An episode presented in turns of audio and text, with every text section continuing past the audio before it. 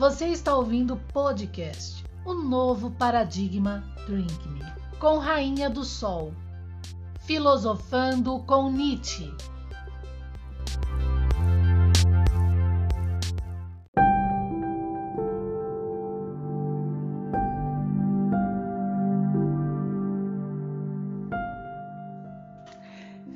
Desde o objeto da Eversio revelado em 2011, uma das primeiras obras que eu escrevi, Nietzsche e o Anticristo que acorrenta, e é através dela, que é baseada na, é, no resgate de toda a obra de O Anticristo de Nietzsche, que nós vamos então filosofar, né? começar esse episódio em filosofando, voltando, retomando esse episódio em filosofando com Nietzsche e comigo, Rainha do Sol, com um diferencial, né? Com um objeto que Nietzsche também conhece, tá? Bom, essa minha obra ela tá aqui no conteúdo separada em alguns capítulos, na verdade são seis capítulos, né? Que o primeiro é o prefácio de O Anticristo de Nietzsche, o segundo, a negação da compaixão por Nietzsche, o terceiro, o impedimento, né, impedindo o homem de reconhecer o signo arqueológico. O quarto capítulo, Nietzsche e a necessidade de afastar o homem de Paulo, apóstolo, para então deferir a sua doutrina teísta, tá? O seu homem moderno, o seu super-homem. Então, Nietzsche é um corruptor, tá, gente? É, é dessa ordem, tá? é, e da clássica. Então, quinto, o cinismo de Nietzsche para favorecer o desprezo e a elevação do homem raça. Quão ateísta. Eu, eu coloco isso em função de um. Como é que eu posso dizer? É de um cinismo também, né? Na verdade, é um, um tipo de debate com o próprio Nietzsche na sua escrita, no sentido de que ele coloca quão bem rugido leão para denegrir, né? é, o que está no manuscrito, certo? De forma a garantir o seu super-homem ateísta, tá bom? E ali futuramente, obviamente, nesse, nesse entrelaçamento as próprias artimanhas da teoria da relatividade geral e relatividade restrita que nós já debatemos na playlist de Gadamer, junto aos temas, alguns temas levantados de Bergson, tá? é, desde, que, desde quando Bergson foi às academias francesas, né, do problema dessa França da traição re, é, relatada ali por Nostradamus e até profeticamente também, tá?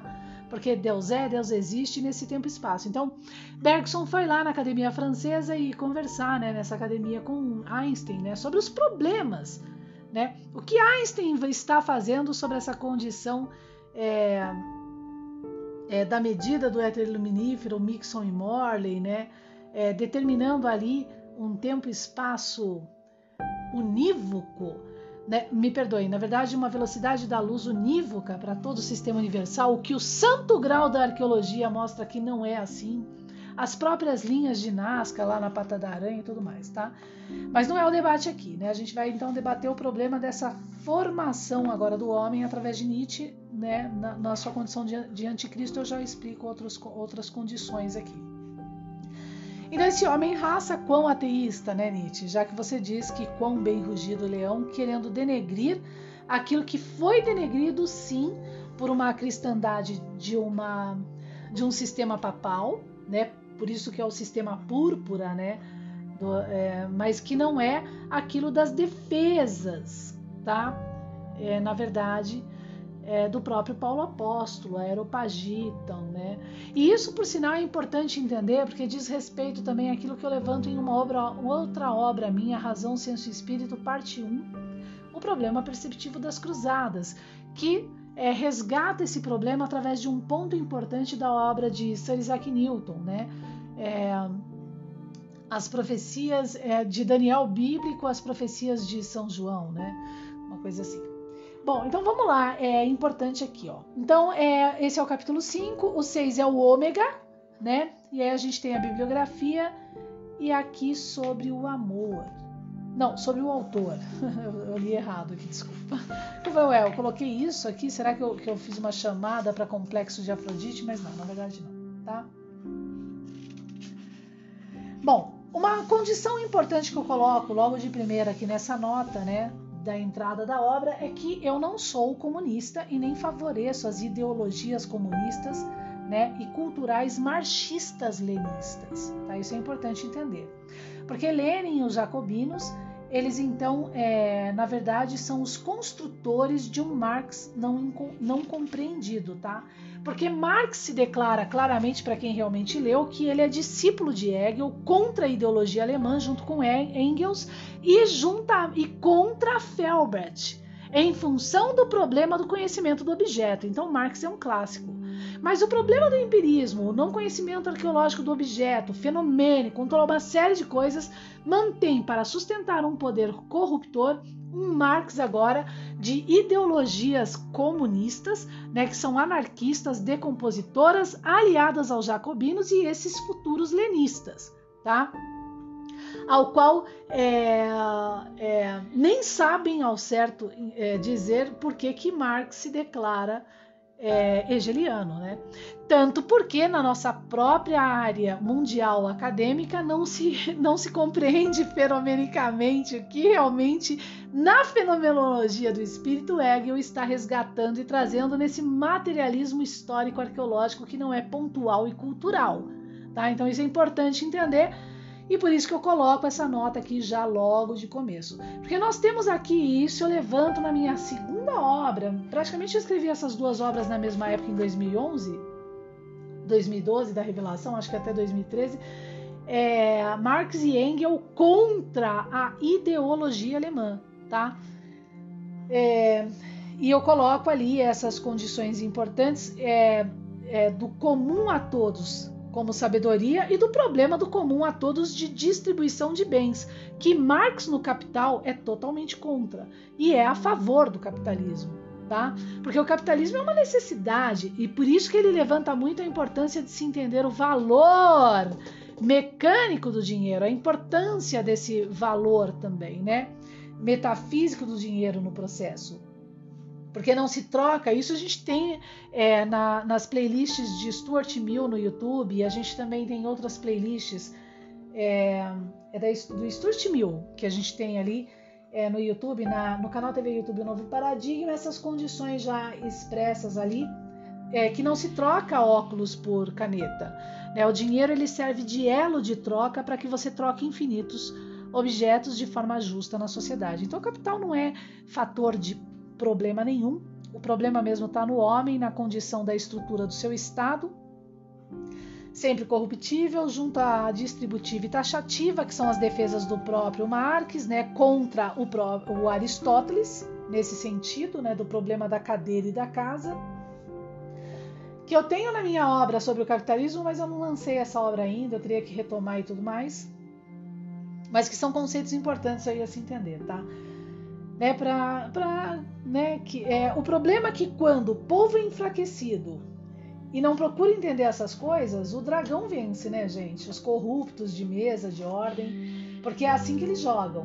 Né? Eles se aproveitam da ignorância que eles mesmos constroem do povo entre sacerdotes, a hermética, o problema da hermética, tá?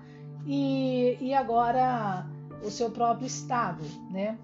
É um exemplo aí, tá na primeira casa. O Adrião, desde a revelação, falando de quinto império, porque o quinto cai antes, antes do sétimo, né? Entre eles fingindo conflito, mas todos na verdade aliados nessa rede, vindo para o Brasil é, passar a mão ali no, no, dono da Madras, tá? E junto com ele, com ele aí, é, maçom e tudo mais, dizendo aos seus irmãos que é, pela mesa de Napoleão não sigam a que se diz que tem a taça, que é Isis e tal, nessa guerra dos céus, né, gente? Então vamos ser realistas. Então é isso que dá, né? É, e eles fazem de tudo, né?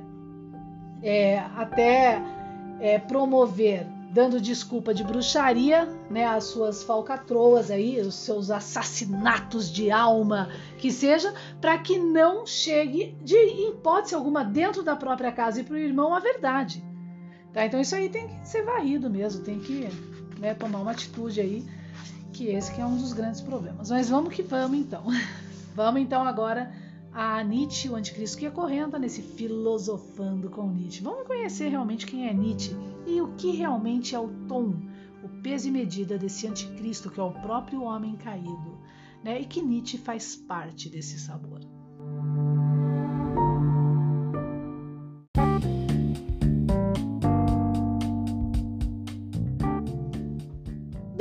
Sobre o signo arqueológico, shorts, lives, alta filosofia. Aonde você vai encontrar? Canal TV, YouTube, um novo paradigma. Acesse lá, estou te esperando.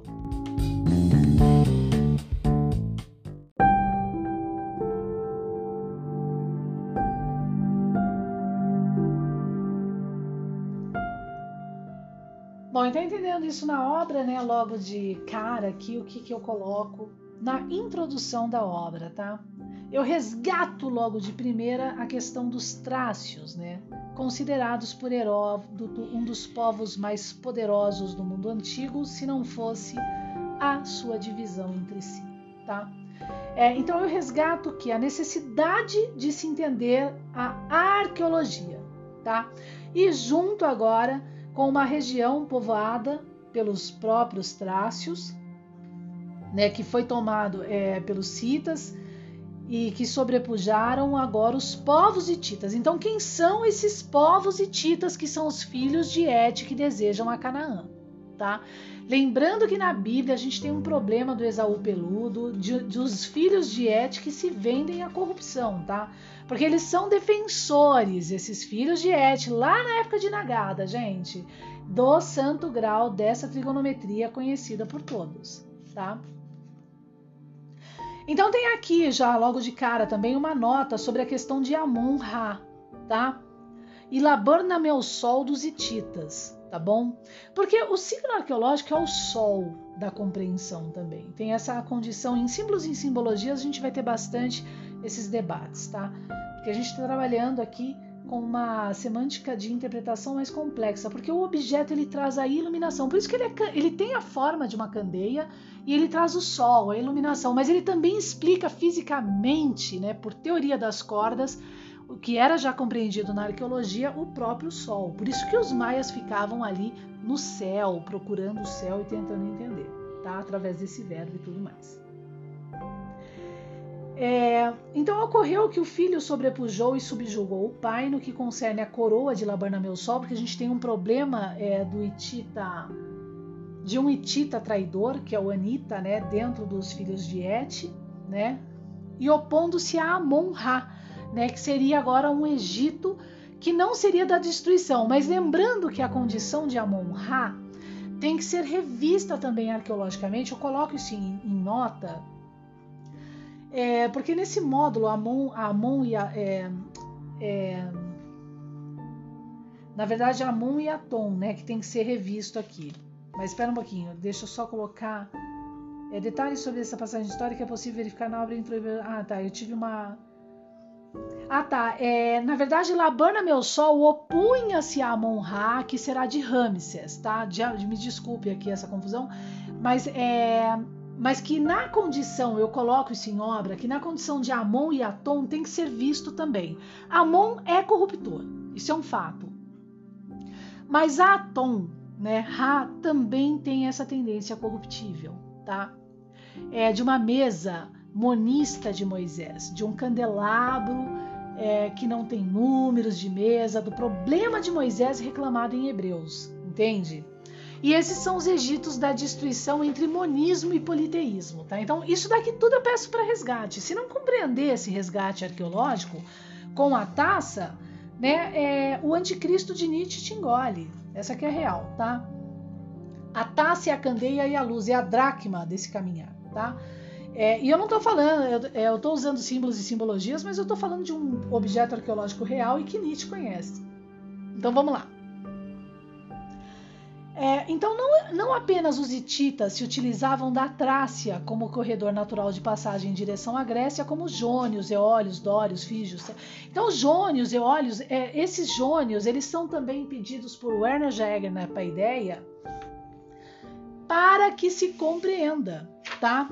O problema dos jônios vendidos para os cabeleiras louras, né? E os jônios agora que estão realmente com Sócrates, continuando a verdade dessa taça para um povo. E que Dilthey, viu, na jornada de Dilthey, a gente vai falar sobre isso, é, agora confunde o entendimento de Sócrates com Platão para elevar Platão do jeito que ele quer. Ali construir o seu empirismo e a sua corruptibilidade de formação para ocultar e dando essa tradição a Foucault, criando a sua periferia, o Santo Grau na arqueologia, tá? Prestem então atenção nisso. Bom, então esse é o introdutório, né? É, eu chamo, o que, que o introdutório aqui diz? Que é para re, realmente resgatar esses pontos históricos. Mas já a gente tem um problema empiri, do, do empirismo, né, em função de uma arqueologia absurdamente falha, né, porque ela não tem o objeto, e aí toda essa parnafernália, esse show de horror geral, né, essa é a verdade, é, de que, como regra, você não mistura o Egito, que aí a gente tem também um problema de hermético e sacerdote, né, sacerdócio. Você não pode misturar o Egito é, com a Bíblia, a Bíblia com isso. E por isso que se levanta, viu, gente, na história espinosa do problema dessa interpretação. É, eu vi aí dentro da USP, por exemplo, a Chauí levantando as condições, sinto muito, né? Vamos ser realistas, né? É, do, de, do, do, tipo de Spinoza dela sem um objeto arqueológico, né? É tanto que eu vou levantar uma obra aí sobre Spinoza e a geometria né, de Spinoza para a gente entender realmente quem é Spinoza e o que, que ele reclama dessa interpretação e que é arqueológica, né? Aonde o, o Santo Padre profana né, a e os protestantes que sejam a interpretação de Cântico dos Cânticos com sexo, né, porque parece que não sei o quê. E aí ela mesmo sexualiza Cântico dos Cânticos e com um, o pior dos corruptores que é Salomão, tá? Porque Cântico dos Cânticos na verdade é contra Salomão, tá bom? Tem mais esse detalhe. A Sulamita vem retirar os 60 guardas né, da mesa de Salomão em função é daquilo que agora Salomão vai receber em troca e potencializado das 120 é, é, dos 120 valor do número de anos de homem, que é 1.200 agora, mil pratas, 200 para os seus guardas, ou 200 pratas para ti, ou mil para os seus guardas, ou vice-versa, é o que agora se dá a, a, essa cidade construída pelos preceitos salomônicos, tá? Ele é o pai dos quizaristas, essa que é a verdade. E aí a gente começa a entender que realmente a Xiaoyi é uma é uma é, ele é, uma, é uma como é que se diz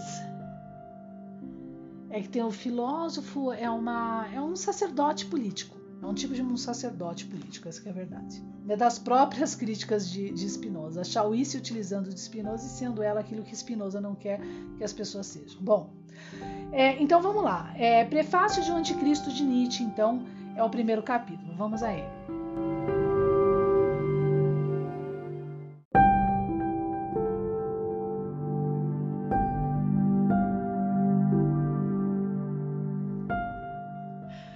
Espantemo-nos, é assim que começa a obra e logo de cara, né, gente? E logo de cara também está escrito aqui, né? Ter, se, ter, que se deparar com as mais intrínsecas intenções de aprisionamento sobre a perspectiva do homem, descrito apaixonadamente, poeticamente, dialeticamente por Nietzsche. É, então isso é de dura exigência não à alma, mas ao cerne do principal arrebatamento espiritual, que é a educação, ou seja, a formação. Essa obra foi uma das primeiras que eu escrevi, tá? Então, aqueles que realmente compreendem a sua obra talvez nem mais existam, os raros, ou se existem, parece verdadeiramente compreenderem a sua obra. Como eu sou eterna, ele se classifica póstumo. Né? Então, é, eu fiz uma entrada bem quentinha aqui, né, porque eu tenho o objeto arqueológico, e já coloco aqui, logo na página 4, a importância de se perceber esse introdutório do Anticristo que Nietzsche escreve, né? Como canto do engano, que é assim que eu coloco. O que Nietzsche escreve para o seu leitor? Como eu poderia misturar-me àqueles aos quais se presta ouvidos atualmente? Então, esse é o Nietzsche que vos escreve e que você permite você como leitor e ainda o idolatrando dentro das academias, porque ele fala na tua cara. Como é que eu vou me misturar com você que se presta ouvido? Você é um imprestável. Entende? Um imprestável, é isso que ele fala. Por isso que eu vou alimentar você a ser esse imprestável que você merece. Esse é o tom do anticristo. E eu vou criar essa doutrina ateísta. Entende? É, do jeito que eu quiser agora. Porque, na verdade, é, a doutrina ateísta é uma estratégia para te afastar do manuscrito, porque o homem racional no manuscrito ele vem a perceber essa taça. Tá? Agora, o homem que está impotencializado, ele não percebe essa taça trigonométrica em arqueologia. Então, ele não vai ter forças para derrubar esse poder e esses filósofos, sacerdotes, todos juntos que mantêm esse poder, né? E dessa linhagem de anticristos, porque esse Cristo, esse cristograma não pode estar na mão dos homens. E sendo todos eles homens, então, né?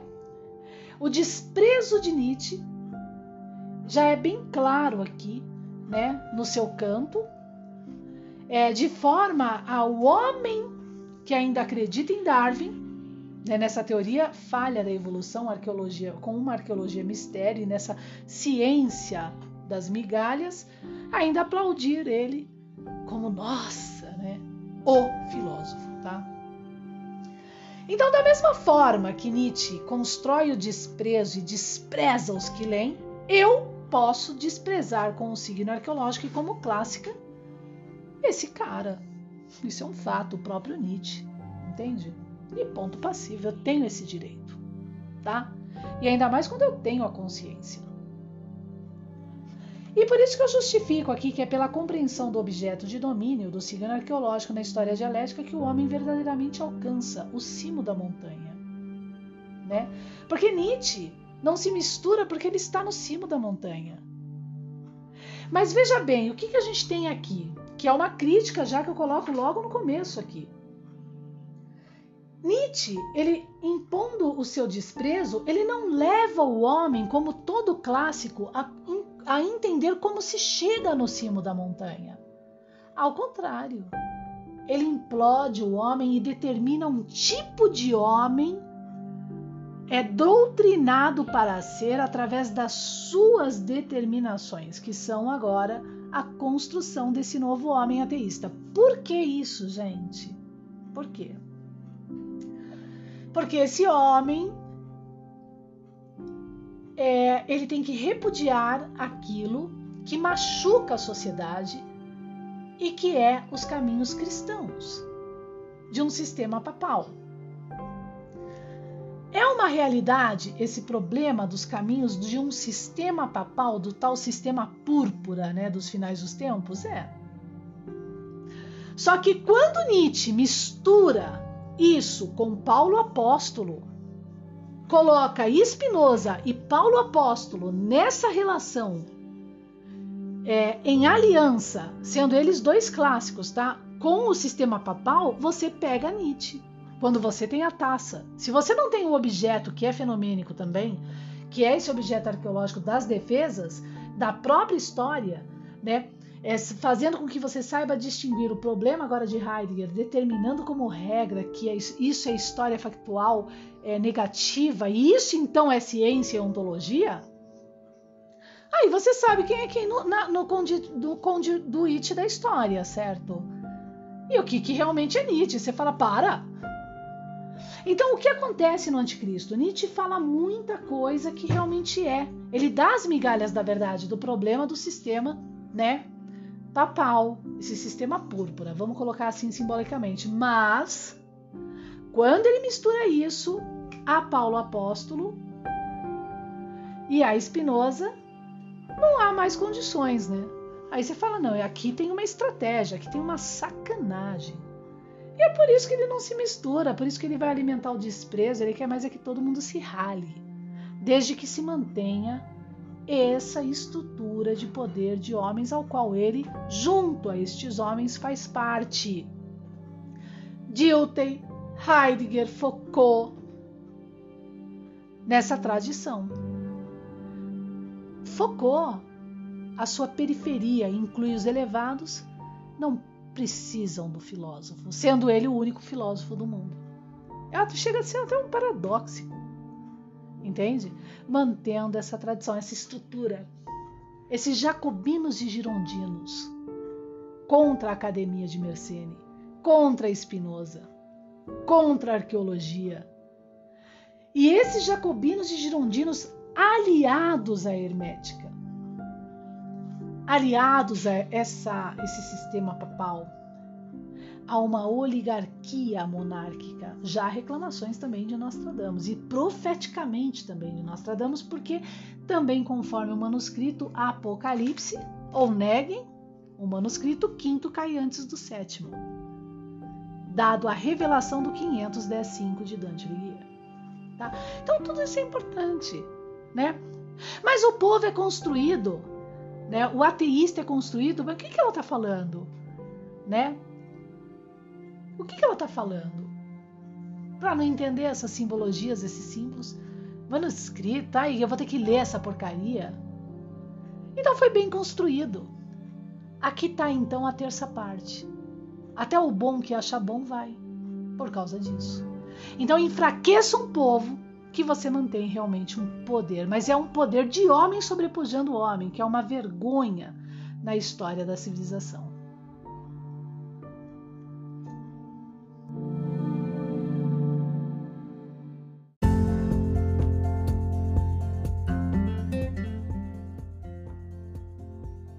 Segundo semestre de 2021 e nós vamos começar nas redes sociais de um novo paradigma, uma jornada incrível.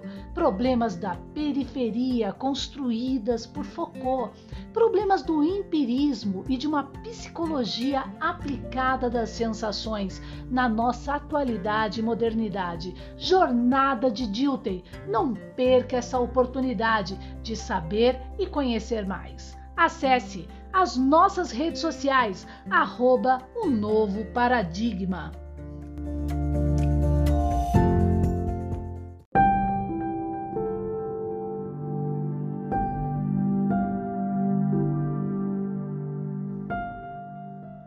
Então, estar acostumado a viver no cimo das montanhas e ver a imundície política e o nacionalismo abaixo de si ter se tornado indiferente, nunca perguntar se a verdade será útil ou prejudicial.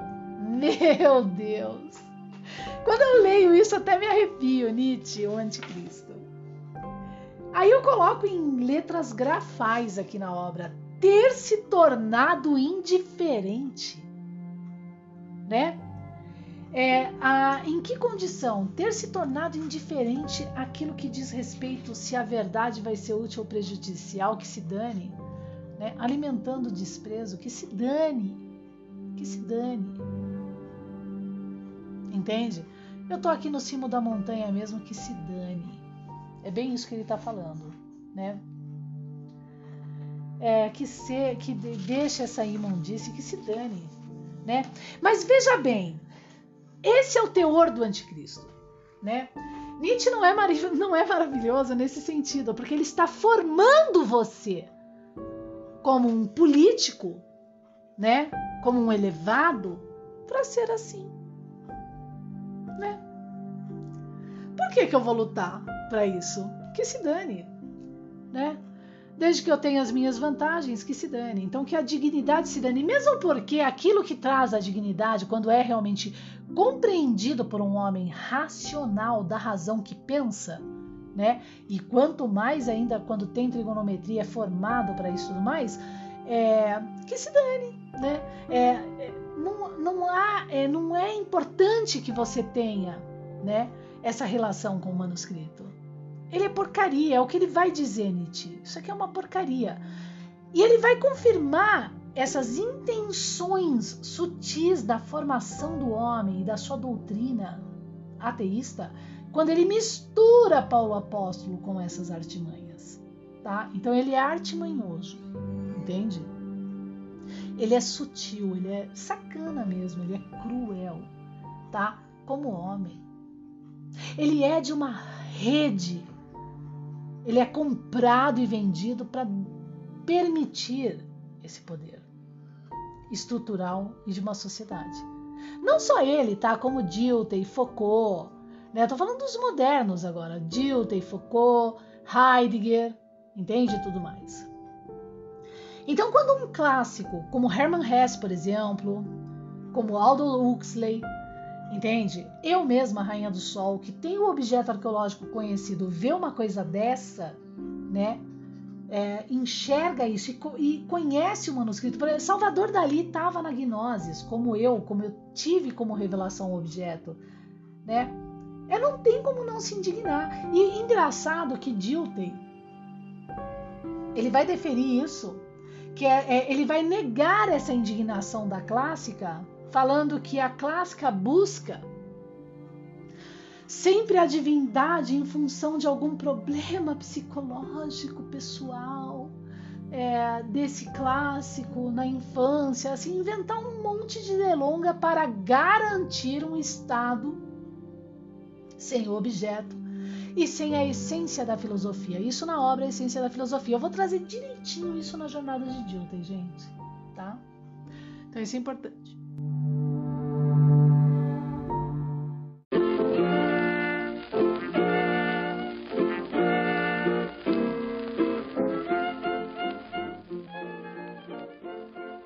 Obras escolhidas a dedo livros que acompanham todas as defesas das redes sociais de um novo paradigma, aonde você vai encontrar o novo paradigma.online.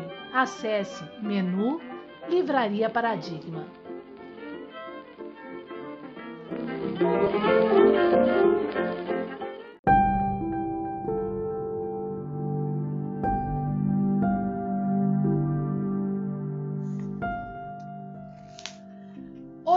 Olhemos-nos face a face. Somos hiperbóreos. Sabemos muito bem quão remota é nossa morada. Vai vendo isso daqui, tá?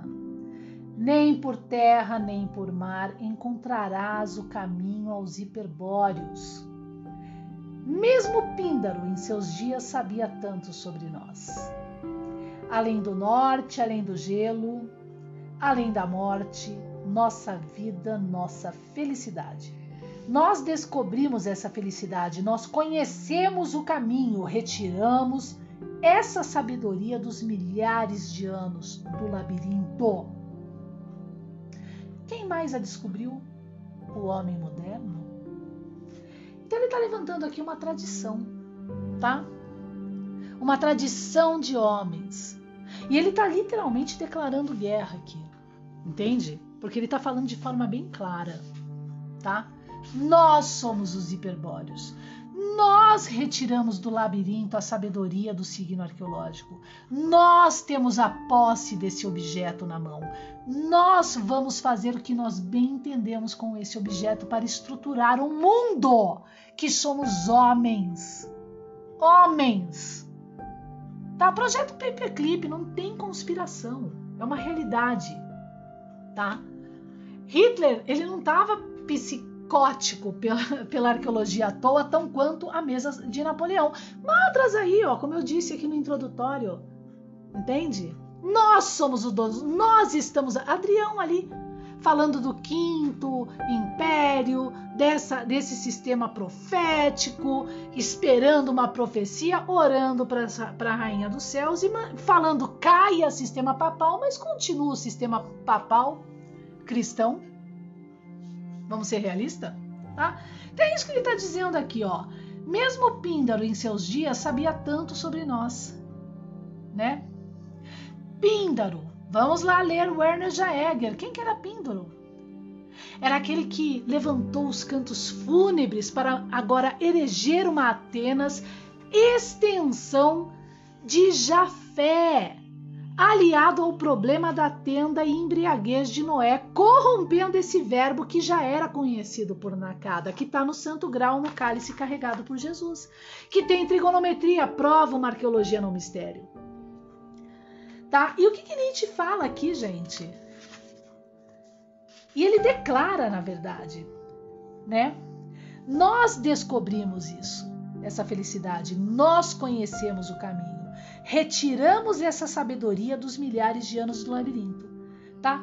Quem mais a descobriu? O homem moderno? Então, nem por terra nem por mar encontrará esse caminho dos hiperbóreos. Vocês serão impedidos a todo custo, porque nós somos esses hiperbóreos. Entende? É tipo uma carta mesmo, né, do anticristo de, de É guerra mesmo. Entende? Vocês vão continuar sendo potencializados, formados sem objeto enquanto nós comandamos o barco. É mais ou menos essa coisa. Tá? É, nós descobrimos essa felicidade. Eu ainda repito isso daqui, né? Para dissertar todo esse show de horror aqui dado por Nietzsche. Mas tem uma parte, uma outra parte aqui horrorosa, né? Que eu quero trazer para vocês aqui. É, antes disso, interessante é lembrar né, que os hiperbóreos vai ter uma relação com Ebla, vai ter uma relação com Encor, é, são os que conhecem o Santo Grau, de uma arqueologia no mistério, entende? Mas nós somos os hiperbóreos, nós somos os, os donos desse passado agora, é mais ou menos essa ideia aqui né, que Nietzsche quer levantar, principalmente quando levanta Píndaro. Isso que é importante entender, porque Píndaro é da tirania do Império de Aquimêonidas, tá? De um Eleata, falso Eleata que vai ser condecorado e que se chama Parmênides na época. E que Zenão e Sócrates é contra, tá? Mas vamos aqui agora a outra parte de Nietzsche. O que é bom? Ele questiona ao seu, ao seu leitor que ele despreza, tá? Então, olha como ele vai construindo com artimanhas o seu leitor tudo que aumenta no homem a sensação de poder. Isso é muito bom. Tá? Então, olha, você, meu leitor, que eu desprezo, aprende a ter esse desprezo meu, porque eu quero mesmo que você seja um porco, né, um político porco, seja um formado mesmo aí é, de desprezo, que gosta do poder, porque na hora que eu precisar de você, eu vou conseguir manobrar você. Por isso não vá ao manuscrito, eu não quero gente boa aqui. Eu quero uma máfia mesmo, tá? Essa é a verdade, essa é a realidade da coisa, tá? Mas porque ele, mas veja bem, ele constrói o homem nesse sentido, tá? Isso é o jogo, a estrutura anticristo mesmo. Ele constrói o homem nesse sentido elevado sem o objeto, tá? Ele realmente precisa de um homem sem moral, tá? É, e dando aí alguma coisa para esse homem, algum sabor, algum gosto, mas o verdadeiro mesmo poder sempre na manga.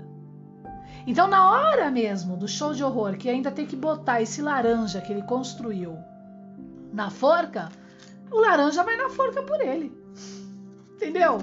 A estratégia é bem essa, gente. Tem, tem que ser realista. O que, que prova isso? O objeto arqueológico, tá?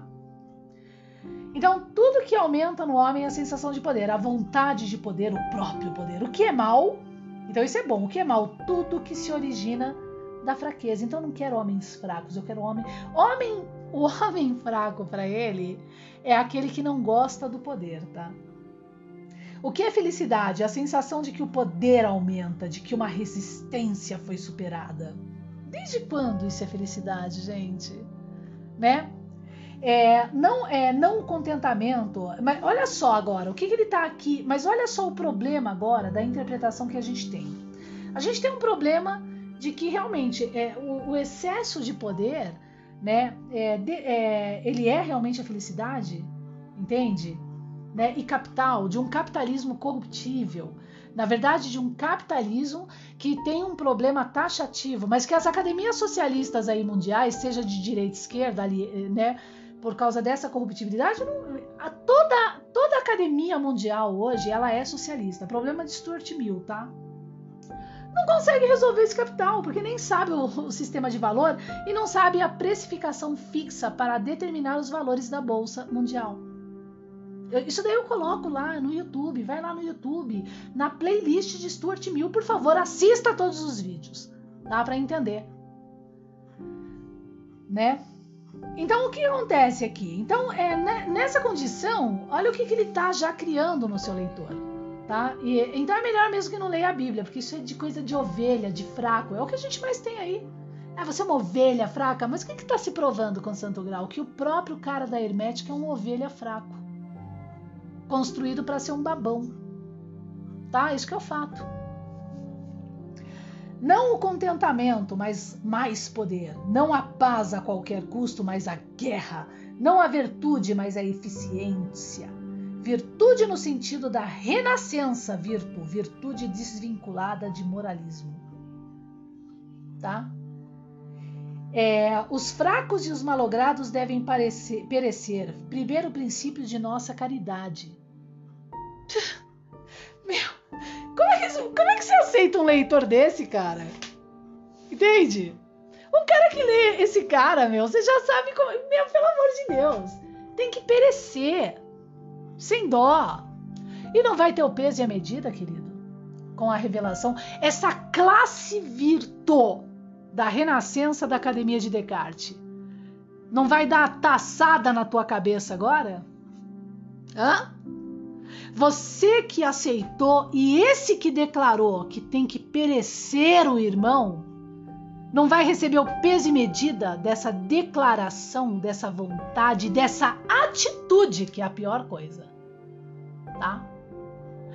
Essa é a guerra dos céus e a nossa realidade de mundo, tá? E por que, que o grau também? O grau vem como revelação, porque Deus é, Deus existe, mas por que ele vem também é, e como justificativa, tá? Veja bem, meus amados, mistérios de Zé, ele é arqueológico. Há essa relação da gnosis, do pai em mim ou no pai. Isso Sócrates em Ion já debatia que foi mal interpretado quando colocaram ali a palavra possessão, tá? Mas veja bem, que na verdade é essa relação das defesas de Jesus, eu no Pai o Pai em mim. Porque há uma gnosis, há um revelar também, tá? Há um peso e medida e há agora esse céu e terra numa junção.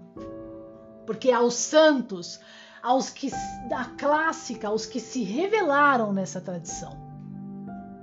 E que também, como tradição, estavam aguardando o momento do fim. Um momento do fim que os próprios maias nos calendários também determinaram que seria. Tá? A clássica tem essa experiência. E por isso aguarde, porque os sinais vão vir, os sinais vão acontecer. Tá entendendo? É, e como eu disse, o grau se revelou em mim. E o próprio objeto, ele aflora um transbordar. Tem essa relação também. E a clássica o tempo todo experimenta isso, porque ela sempre está no caminho reto. Os corruptores sempre dependem da clássica para ser e precisam corromper a clássica para manter, como anjos caídos, esse nojo. Não tem nada de ET aqui, é homem porco mesmo, tá? E Nietzsche faz parte dessa patota. Por isso ele precisa construir o seu ateísta, para que ele não tenha acesso a essa verdade, porque a hora que o ATI, o que, o que está na academia ter acesso a essa verdade, mas junto a isso não ser o do desprezo, mas ser o digno, ai dos corruptores, ai dos corruptores. E por isso que a terça parte e o anticristo vão para o abismo. Apocalipse, tá? Então, nessa condição aqui, eu só vou terminar essa parte e a gente começa, continua no próximo episódio de Filosofando com Nietzsche, tá?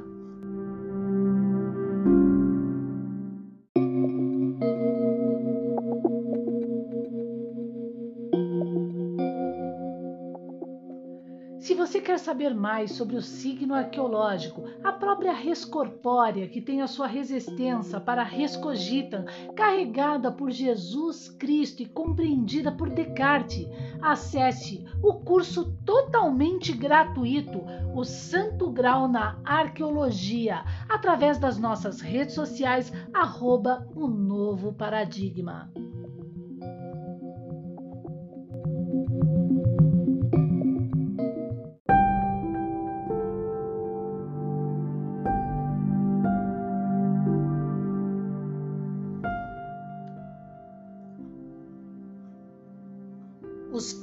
Fracos e os malogrados devem perecer.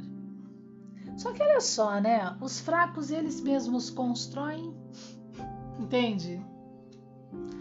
Porque o cara que está construído no ateísmo é fraco.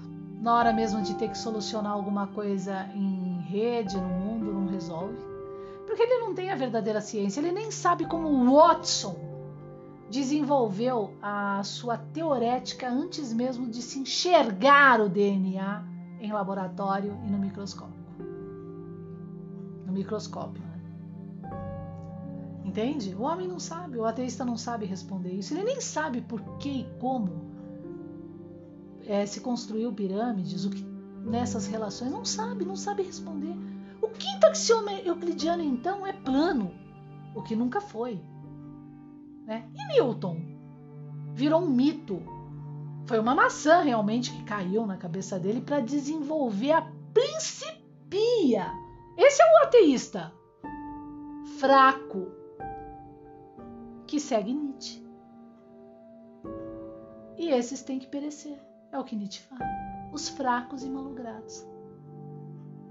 Tá?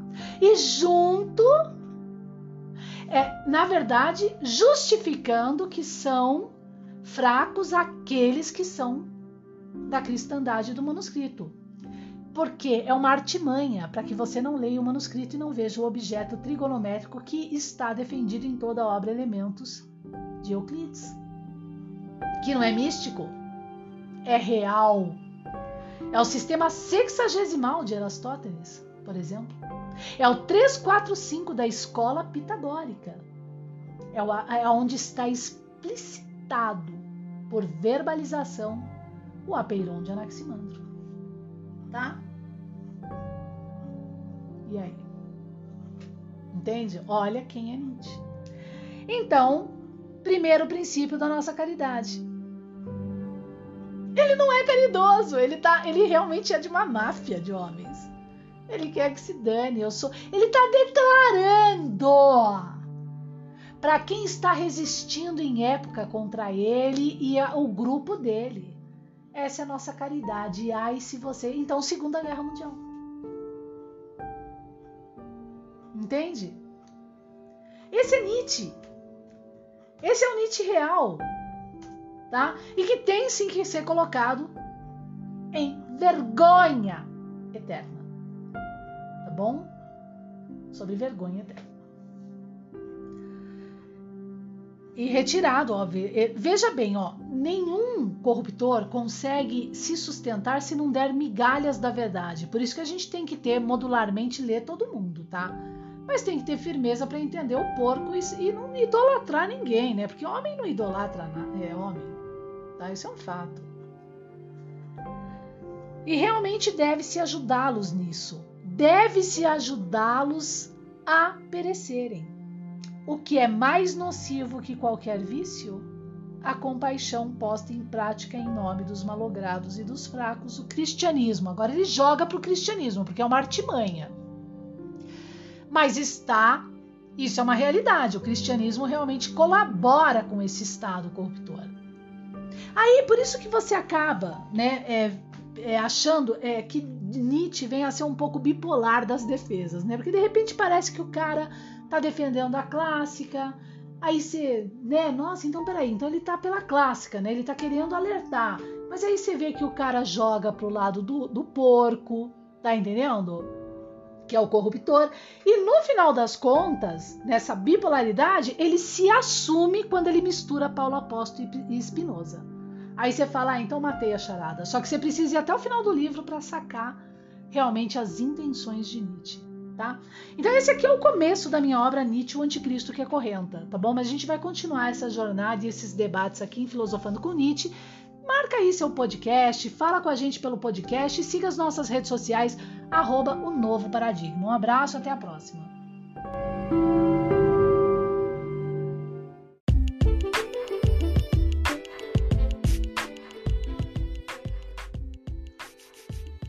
Você acabou de ouvir o nosso podcast, O Novo Paradigma Drink Me, com Rainha do Sol. Siga as nossas redes sociais.